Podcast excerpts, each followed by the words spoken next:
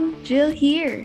You are listening to the HEED podcast, and we have a special episode for you today. Instead of inviting a guest speaker to talk about one of the phases in the five step solution development process, we are joined by our very own HEED Fellows. This is the first of four parts of the Fellows segment for season one of the podcast. For those of you who are new to HEED, you might be wondering what the HEED Fellowship is.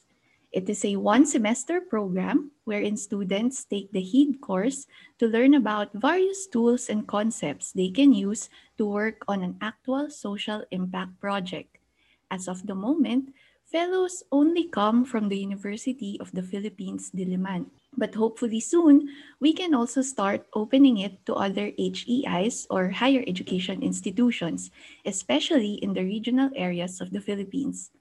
The exciting thing about the fellowship is that students from various disciplines really come together to solve real world problems. We've had students from the College of Engineering, Science, Fine Arts, Architecture, School of Statistics, and even Business Administration. In this episode, you'll meet one of the four groups in the cohort, and they'll be sharing about two social enterprises that they interviewed, how these ventures started, current operations, challenges, aspirations, etc. Of course, we will end with a synthesis wherein each fellow will share insights that they gained from their interaction with these social entrepreneurs and how it might help them as they build their own venture this semester. So, without further ado, here they are. Hey guys! Hi! Hi. Good morning. Good morning. Happy that you're here. Good morning. So, how are you guys? How are you feeling right now? Is this the first time you're doing a recording? How are you adjusting also to remote learning? Me, ma'am, I'm a bit used to recording because I make song covers and also record for online performances, especially now that there's been a shift to online events because of the pandemic. But this one is quite different since approach is educational and our group will be sharing information to a public through a podcast. So it's really exciting for me. Actually, ma'am, regarding work, I find it hard shifting to online platform to do it and academic related learning since most of what I've been doing in the past few years uh, in my in the academic industry, what I've been doing is based on empirical work such as experimentation. So it's really hard for me to approach things like this, but still it's a new way to do things in this time of the pandemic. Right. So I can just imagine how, you know, how challenging it can be doing experiments during COVID Yes. 19. Really hard. and it's interesting, Diane. I didn't know you you do song covers. Do you have a YouTube channel or anything like that, Sokmed? Yes, ma'am, I do. Oh, okay. but I haven't plugged it. So yeah. All right. Okay. Later, towards the end of the show, maybe you can share that with our audience. So before we dive into our topic, can you please introduce yourself? So say your name, the program you're majoring in, and then uh, why you applied to the HEED Fellowship Program. Who wants to start? So, hello, my name is Sandro. I'm taking up chemical engineering. Uh, initially, I joined because I saw that the program has already produced multiple award winning startups. So, I wanted to learn more about the movement and how it worked. Hi, I'm Tonek from the College of Architecture. Uh, through HEED, I wanted to demystify the realities of breaking into the Philippine startup scene. I'm Diane, a BS Materials Engineering student, and I joined HEED because I wanted to be a part of humanitarian projects that aim to create and innovate things for the community. And I also wanted to learn from other people with different backgrounds as I continue with the course. Hello everyone, I'm Carlo, a materials engineering graduate student, and I'm pursuing HEED to explore ways on how to apply research into practice through startups. Hello, I'm Pat from the College of Fine Arts. As an aspiring industrial designer, advocating for socially responsible designs, it was nor natural for me to gravitate to this program's pursuit, course, for humanitarian solutions for underserved communities. Great. Thank you for introducing yourselves, everyone. So um, let's get to the meat of the show. You interviewed Do Social Enterprises. Can you tell us more about them? Who are the founders or who did you talk to? The backstory of the startup and uh, what are they trying to do? What problem are they trying to address? Uh, so I'll start. The first enterprise we interviewed is AUDEO Manufacturing, founded by Danielle Ralieca. She told that the goal of AUDEO is to revolutionize the low-cost housing industry while also reducing our plastic wastes for a more affordable and sustainable house construction. They use this interlocking building system called Block Plus, which uses Lego-like bricks that they can easily stack together to form the house. Labor cost is a major factor in the price of housing. So by making house construction a lot simpler and easier, they can effectively make housing more affordable. They also manufacture these bricks from 90% upcycled plastics. They use wastes from our landfills, which makes it more sustainable. In our interview, Miss Dani shared a lot of insight on how they got to this idea and how they are operating now. Speaking with Miss Dani was so pleasant. Uh, she was able to marry her passion for the environment and housing solutions through her startup. Uh, initially, she had her eyes set on solving waste management problems, but after speaking with stakeholders, she realized the housing back in the Philippines and the gap for having sustainable and affordable materials in building them. This leads clearly into the vision, into their vision of revolutionizing the Philippine housing industry while reducing the plastic footprint. Wow, thank you for that introduction to AUDEO, uh, Tonic, and Sandro. Yeah, I've been following AUDEO on Facebook, and they've been really doing some amazing work in the past few months. Cool. So, who's the second enterprise you talked to? Second enterprise po, we talked with Ma'am Joyce of Kasambag. The startup revolved around the human-centered design of a child carrier in the events of a disaster. While talking to her, we found out that this project was very personal to her and Ma'am Joyce and her team has integrated with the local communities here in the country and over time has developed a participatory career design and of course a relationship with the people. Apparently after one year, Mam's Joy Startup has launched with three other programs, Kasapi, Kasanga ng Pamilyang Pilipino, and Kasamask, an all involving disaster risk reduction, management seminars, services, and inclusive mass. In addition to what Pat said, Kasambag's child carrier provides inclusion to children with disabilities by adhering to the universal design in such a way that it is usable by children with and without disabilities. Mm, upcycling plastic is expensive, so is the collection of these plastics. So, on sustainability, Kasambag supports communities by using locally available plastic waste and other materials. Lastly, in creating a startup, she recommended that we do not start with a statement, I want to create a startup, or just simply generate an idea, but rather identify a concern or a problem by heart and know more about it. Be vulnerable about it and hold on to it so that you are really grounded on what you really want to accomplish. Thank you for that insightful introduction, Diane and Pat, for Kasambag. So these are really amazing startups who are doing their best to do impactful work. For our listeners, we encourage you to check out AUDEO and Kasambag's website, which you can find on our show notes. Now, moving on, we've been discussing the five-step solution development process in class. So you learn, plan, design, realize, and sustain. Did you see how these steps were applied by Odeo and Kasambag in their operations as a startup? And can you cite some situations showing how they applied them?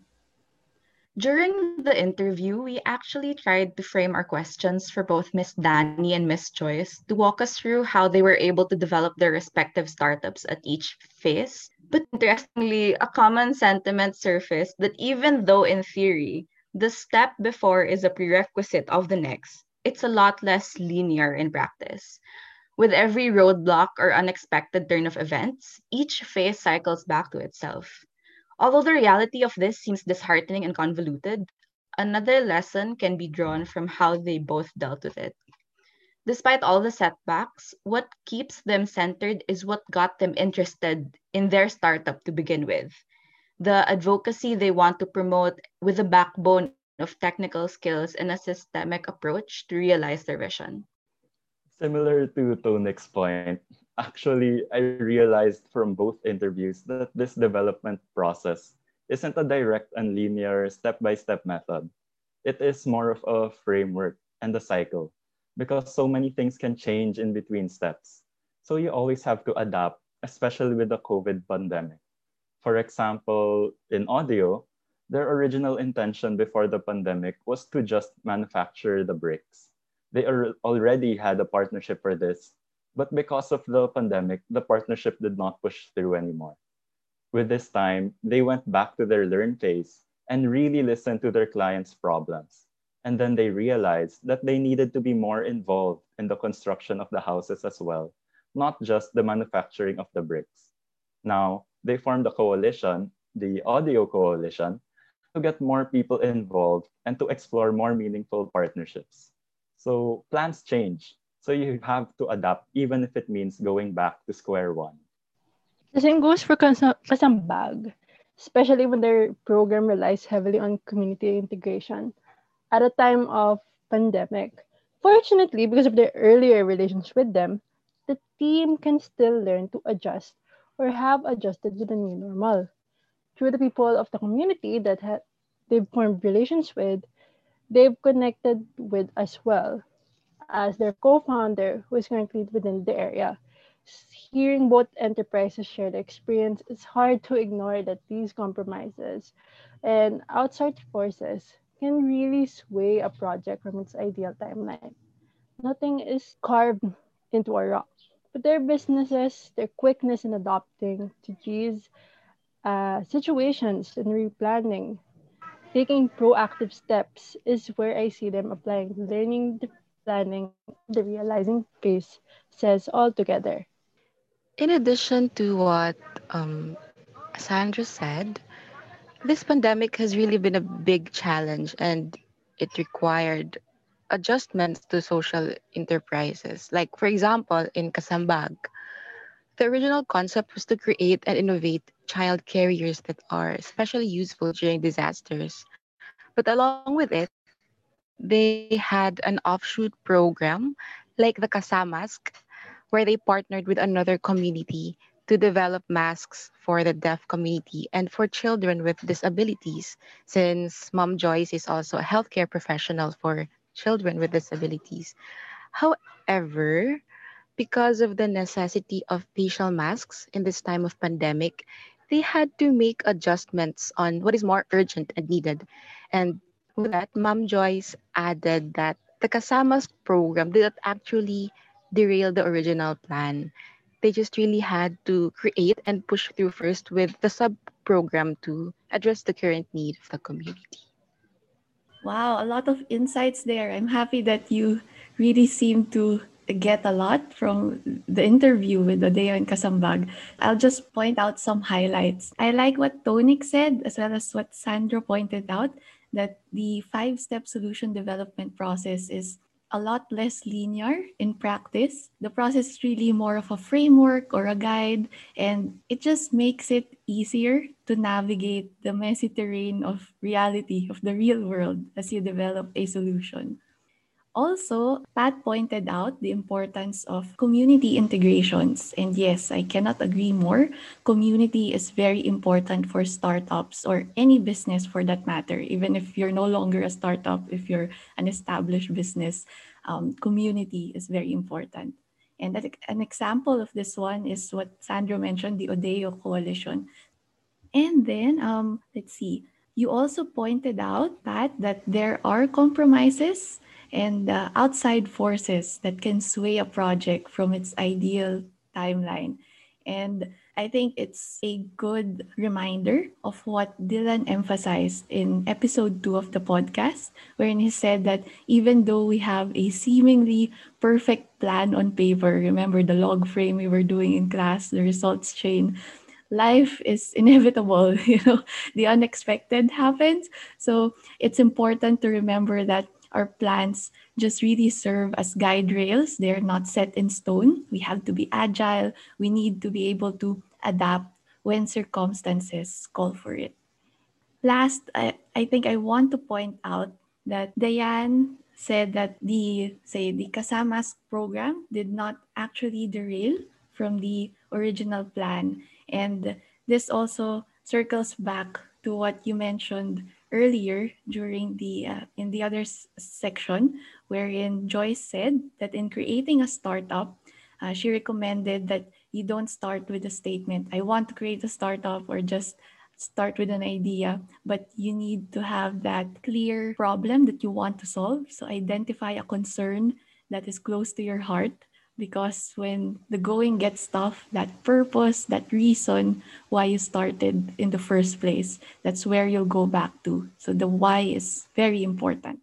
All right. After interviewing AUDEO and Kasambag, can you share with our listeners other insights you gained knowing their startup journey? Your team will be presenting a startup pitch by the end of the semester. So, were there things you found helpful from your conversations with Danny and Joyce?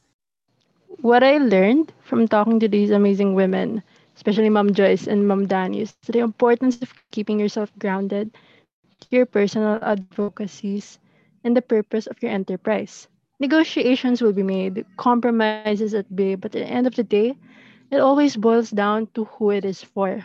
No project in the world can change society overnight, but every project strives for even the smallest of societal changes can shed a light, a spotlight to those who need to be seen and heard.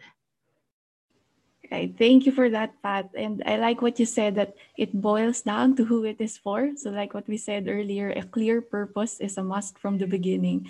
And also, I like that you emphasize that no project can change the world overnight. I remember what Julian said similar about this that when you start either a startup or a humanitarian engineering project, don't aim to like save the world or change it completely. So, yeah, Thank you for that. Who wants to go next? Uh, I agree with Bob's that you really do need to be grounded to your advocacies. From our interviews, I saw that both Mom Danny and Mom Joyce had a close and personal connection to their advocacies. And I'm really thankful for the opportunity to talk to these two very inspirational women. In fact, Mom Joyce directly told us that having a startup is such a difficult journey and what would really keep you going is your connection to your advocacy.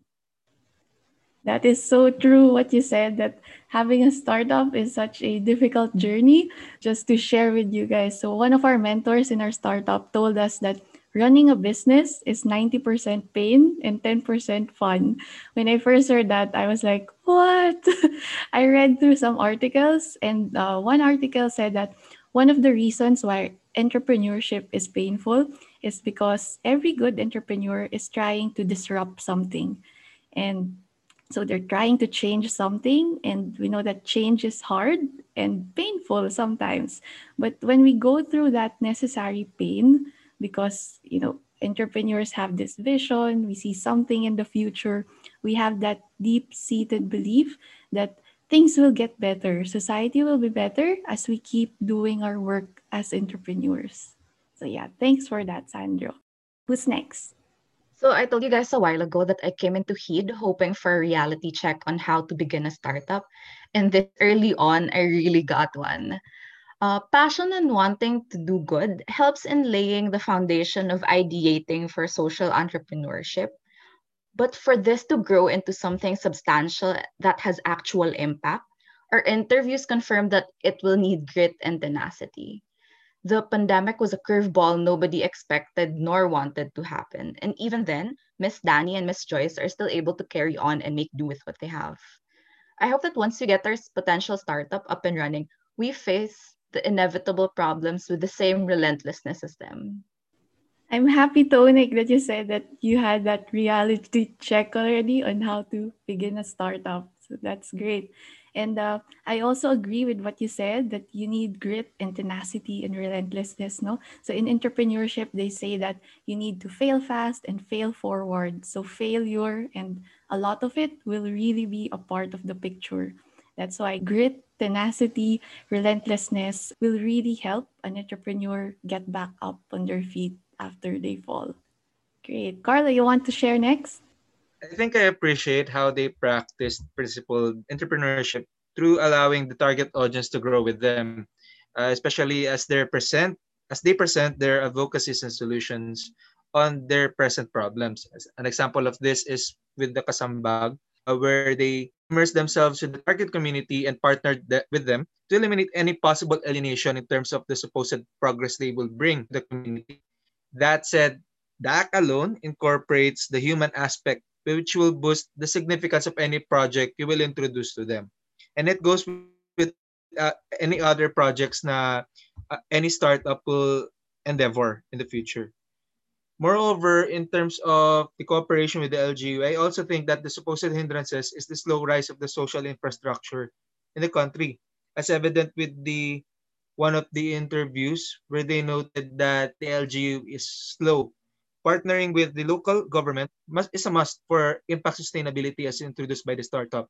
And hopefully think na more and more LGUs should be open and will be open enough and the process will get more streamlined in the long run to allow impactful startups to deliver their solutions to the communities involved.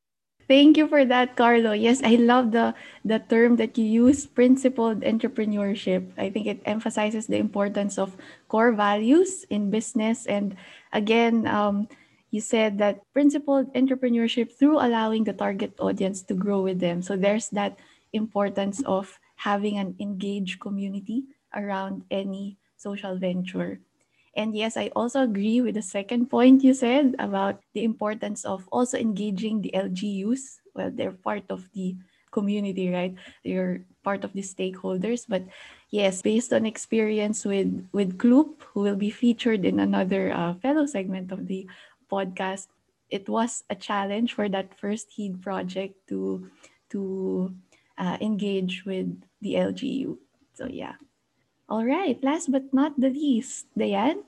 For me, ma'am, what I really appreciate is the empathy both to the team and the community that you are aiming to help, that they are aiming to help. On managing a team, it's with how they give importance to the people they're working with, having this human centered approach. Like for Kasambag, the beauty of having a kamustahan that eventually leads to setting of expectations in this way, they are able to achieve more and thus be effective in working for their goal. And of course, the importance as well of immersing ourselves with the community whose concerns will be addressing or innovating that as you come up with an idea to help, you also allow them to take part by asking and listening because it is them who would who would benefit from it and that we should be reminded also that we are not a solution without them. We must empower these communities that and be able to build on what they have. Right. Very interesting thoughts you shared there. I like the one you mentioned about setting expectations both within the team and within the community. It's crucial to have everyone on the same page when you're doing advocacy work and startups in general, no? And also you pointed out the importance of allowing the community or the target audience to take part by asking and listening. So this I think boils down to the concept of co-creation, which we discussed in episode three of the, the podcast.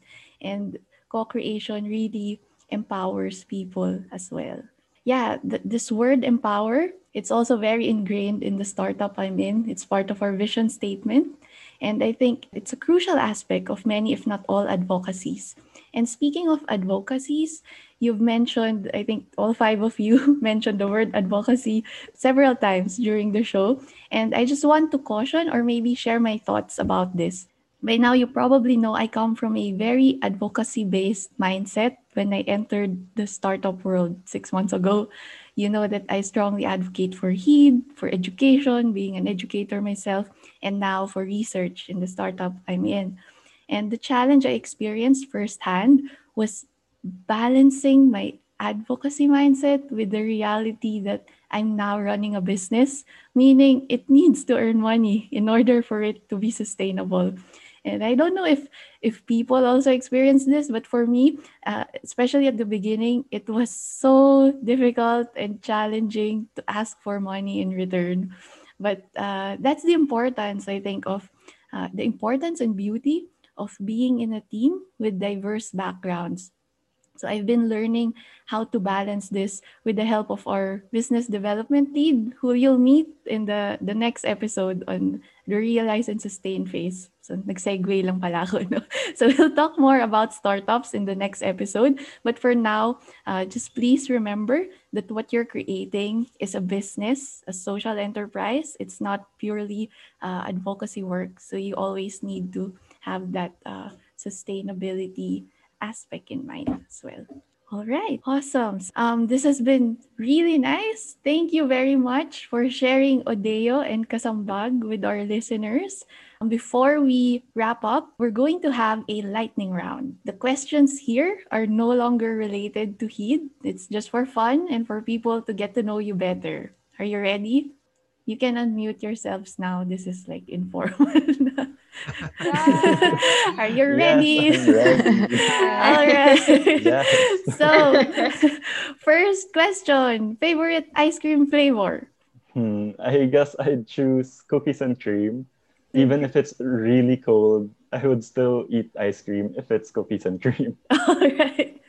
All right. Cookies and cream for Sandro. Um, favorite childhood TV show?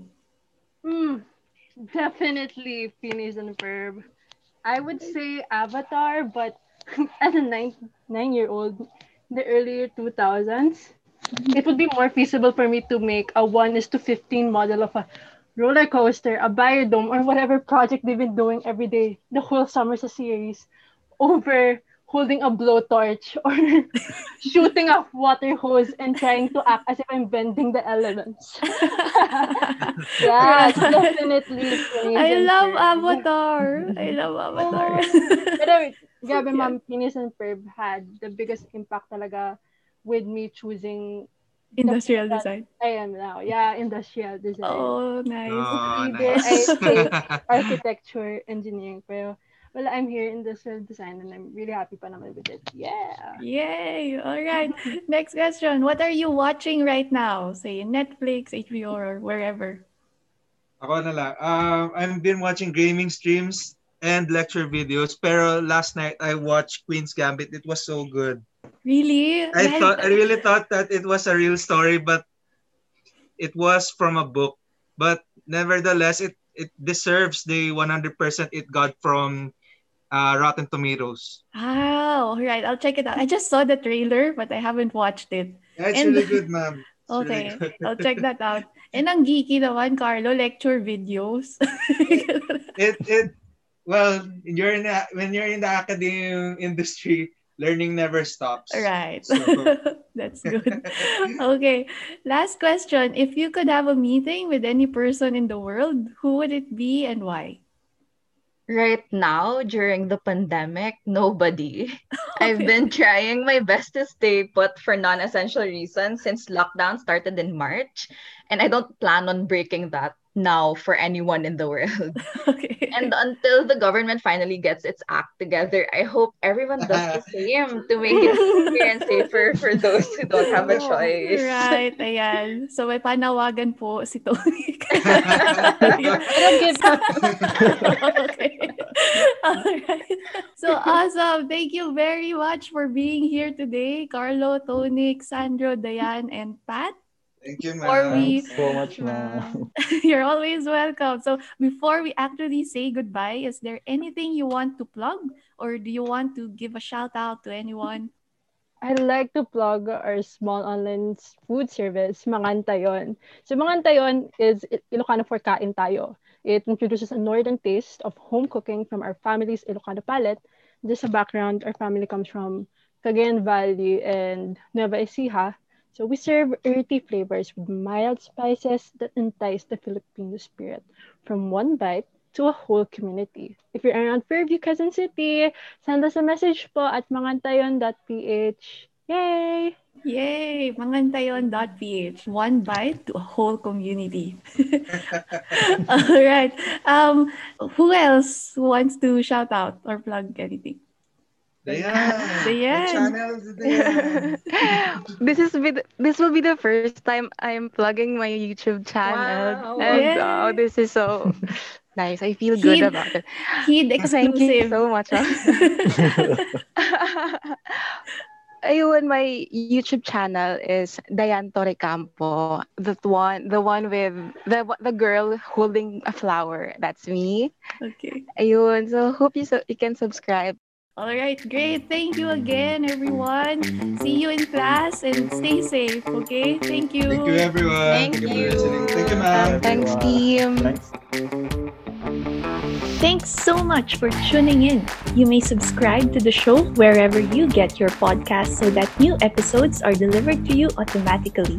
If you have any questions, comments, or suggestions, you may write to us at heed.ph at gmail.com. Your feedback will help us improve the show.